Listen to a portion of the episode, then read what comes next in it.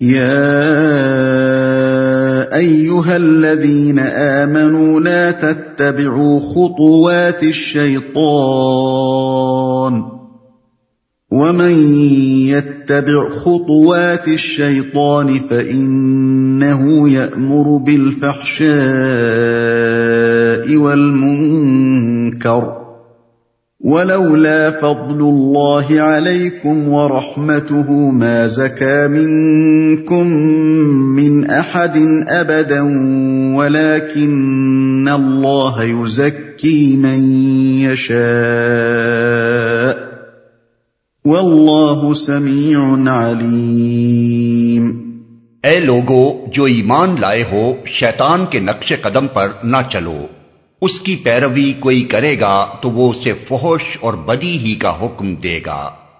اگر اللہ کا فضل اور اس کا رحم و کرم تم پر نہ ہوتا تو تم میں سے کوئی شخص پاک نہ ہو سکتا، مگر اللہ ہی جسے چاہتا ہے پاک کر دیتا ہے اور اللہ سننے والا اور جاننے والا ہے۔ کوئی شخص پاک نہ ہو سکتا۔ یعنی شیطان تو تمہیں برائی کی نجاستوں میں آلودہ کرنے کے لیے اس طرح تلا بیٹھا ہے کہ اگر اللہ اپنے فضل و کرم سے تم کو نیک و بد کی تمیز نہ سمجھائے اور تم کو اصلاح کی تعلیم و توفیق سے نہ نوازے تو تم میں سے کوئی شخص بھی اپنے بلبوتے پر پاک نہ ہو سکے۔ اللہ سننے والا اور جاننے والا ہے۔ یعنی اللہ کی یہ مشیت کہ وہ کسے پاکیزگی بخشے اندھا دن نہیں ہے بلکہ علم کے بنا پر ہے۔ اللہ جانتا ہے کہ کس میں بھلائی کی طلب موجود ہے اور کون برائی کی رغبت رکھتا ہے۔ ہر شخص اپنی خلبتوں میں جو باتیں کرتا ہے، انہیں اللہ سن رہا ہوتا ہے۔ ہر شخص اپنے دل میں بھی جو کچھ سوچا کرتا ہے، اللہ اس سے بے خبر نہیں رہتا۔ اسی براہ راست علم کے بنا پر اللہ فیصلہ کرتا ہے کہ کسے پاکیزگی بخشے اور کسے نہ بخشے۔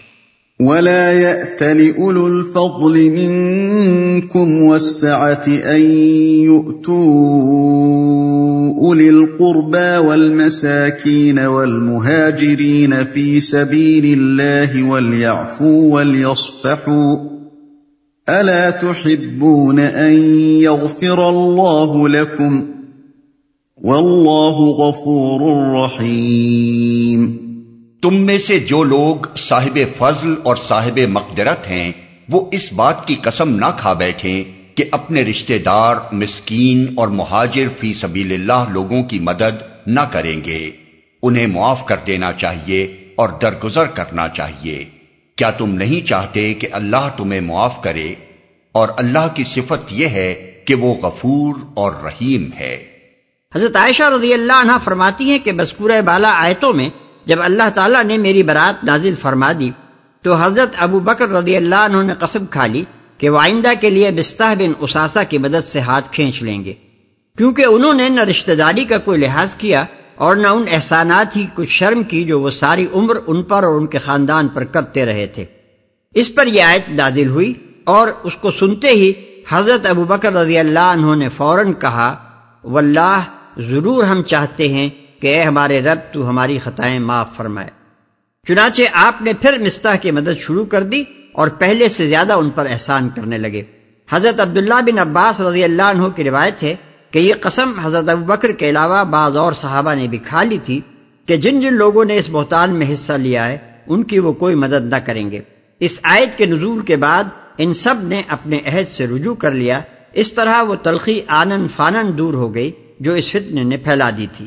یہاں ایک سوال پیدا ہوتا ہے کہ اگر کوئی شخص کسی بات کی قسم کھا لے، پھر بعد میں اسے معلوم ہو کہ اس میں بھلائی نہیں ہے اور وہ اس سے رجوع کر کے وہ بات اختیار کر لے جس میں بھلائی ہے، تو آیا اسے قسم توڑنے کا کفارہ ادا کرنا چاہیے یا نہیں؟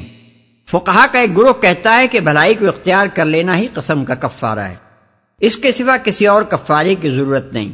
یہ لوگ اس آیت سے استدلال کرتے ہیں کہ اللہ تعالیٰ نے حضرت ابو بکر رضی اللہ عنہ کو قسم توڑ دینے کا حکم دیا اور کفارہ ادا کرنے کی ہدایت نہیں فرمائی۔ اس کے علاوہ نبی صلی اللہ علیہ وسلم کے اس ارشاد کو بھی وہ دلیل میں پیش کرتے ہیں کہ جو شخص کسی بات کی قسم کھا لے، پھر اسے معلوم ہو کہ دوسری بات اس سے بہتر ہے، تو اسے وہی بات کرنی چاہیے جو بہتر ہے، اور یہ بہتر بات کو اختیار کر لینا ہی اس کا کفارہ ہے۔ دوسرا گروہ کہتا ہے کہ قسم توڑنے کے لیے اللہ تعالیٰ قرآن مجید میں ایک صاف اور مطلق حکم نازل فرما چکا ہے۔ البقرہ آیت دو سو پچیس، المائدہ آیت نواسی۔ جسے اس آیت نے نہ تو منسوخی کیا ہے اور نہ صاف الفاظ میں اس کے اندر کوئی ترمیم ہی کی ہے۔ اس لیے وہ حکم اپنی جگہ باقی ہے۔ اللہ تعالیٰ نے یہاں حضرت ابکر رضی اللہ عنہ کو قسم توڑ دینے کے لیے تو ضرور فرمایا، مگر یہ نہیں فرمایا کہ تم پر کوئی کفارہ واجب نہیں۔ رہا نبی صلی اللہ علیہ وسلم کا ارشاد، تو اس کا مطلب صرف یہ ہے کہ ایک غلط یا نامناسب بات کی قسم کھا لینے سے جو گناہ ہوتا ہے، وہ مناسب بات اختیار کر لینے سے دھل جاتا ہے۔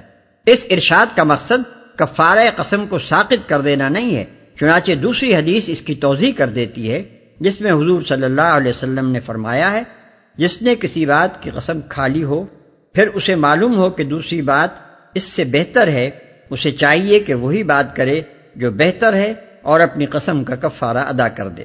اس سے معلوم ہوا کہ قسم توڑنے کا کفارہ اور چیز ہے اور بھلائی نہ کرنے کے گناہ کا کفارہ اور چیز۔ ایک چیز کا کفارہ بھلائی کو اختیار کر لینا ہے اور دوسری چیز کا کفارہ وہ ہے جو قرآن نے خود مقرر کر دیا ہے۔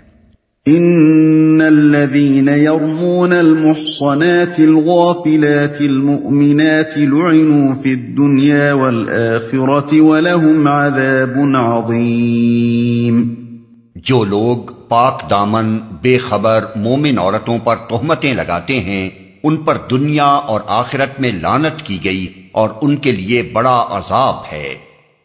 بے خبر۔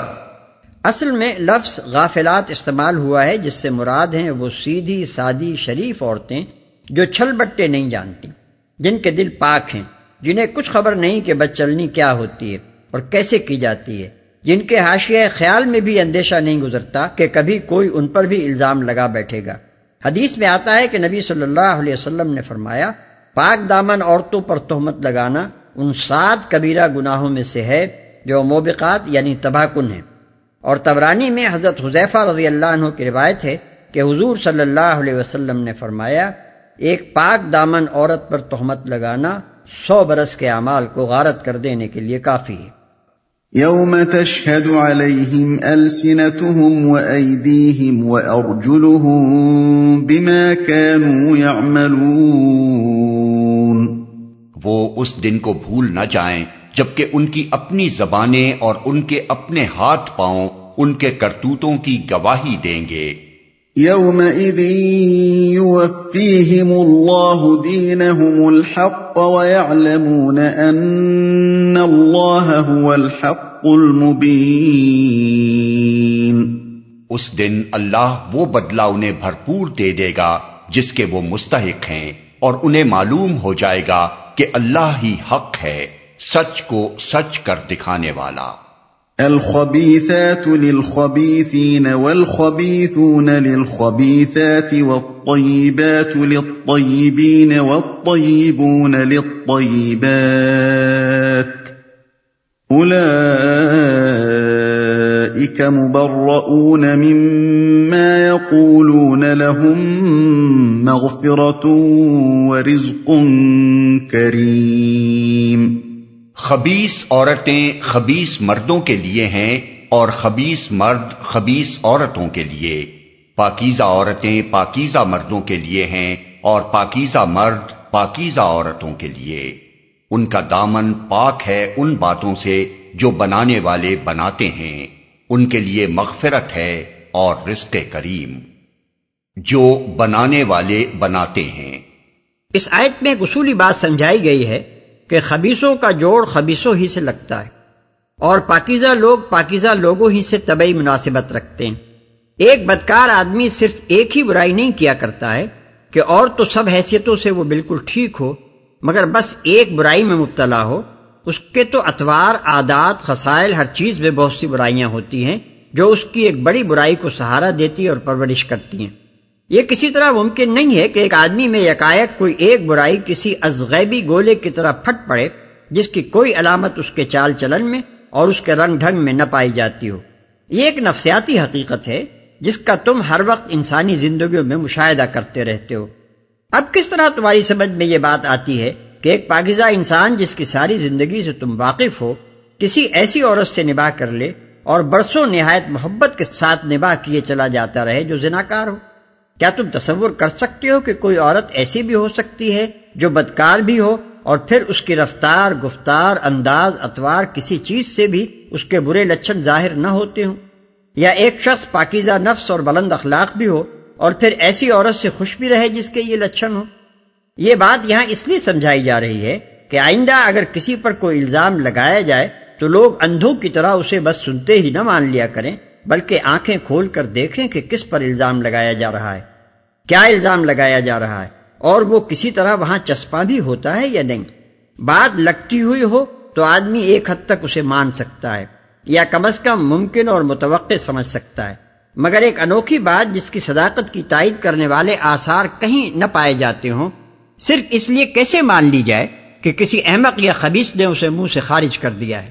بعض مفسرین نے آیت کا یہ مطلب بھی بیان کیا ہے کہ بری باتیں برے لوگوں کے لیے ہیں یعنی وہ ان کے مستحق ہیں اور بھلی باتیں بھلے لوگوں کے لیے ہیں اور بھلے لوگ اس سے پاک ہیں کہ وہ باتیں ان پر چسپاں ہوں جو بدگو اشخاص ان کے بارے میں کہتے ہیں۔ بعض دوسرے لوگوں نے اس کا مطلب یہ لیا ہے کہ برے اعمال برے ہی لوگوں کو سجتے ہیں اور نیک اعمال نیک ہی لوگوں کو سزاوار ہیں۔ نیک لوگ اس سے پاک ہیں کہ وہ برے اعمال ان پر چسپاں ہو جو منسوب کرنے والے ان کی طرف منسوب کرتے ہیں۔ کچھ اور لوگوں نے اس کا مطلب یہ لیا ہے کہ بری باتیں برے ہی لوگوں کے کرنے کی ہیں اور بھلے لوگ بھلی باتیں ہی کیا کرتے ہیں۔ بھلے لوگ اس سے پاک ہیں کہ وہ اس طرح کی باتیں کریں جیسی یہ افطرا پرداز لوگ کر رہے ہیں۔ آیت کے الفاظ میں ان سب تفسیروں کی گنجائش۔ لیکن ان الفاظ کو پڑھ کر پہلا مفہوم جو ذہن میں آتا ہے وہ وہی ہے جو ہم پہلے بیان کر چکے ہیں اور موقع و محل کے لحاظ سے بھی جو معنویت اس میں ہے وہ ان دوسرے مفہومات میں نہیں ہے۔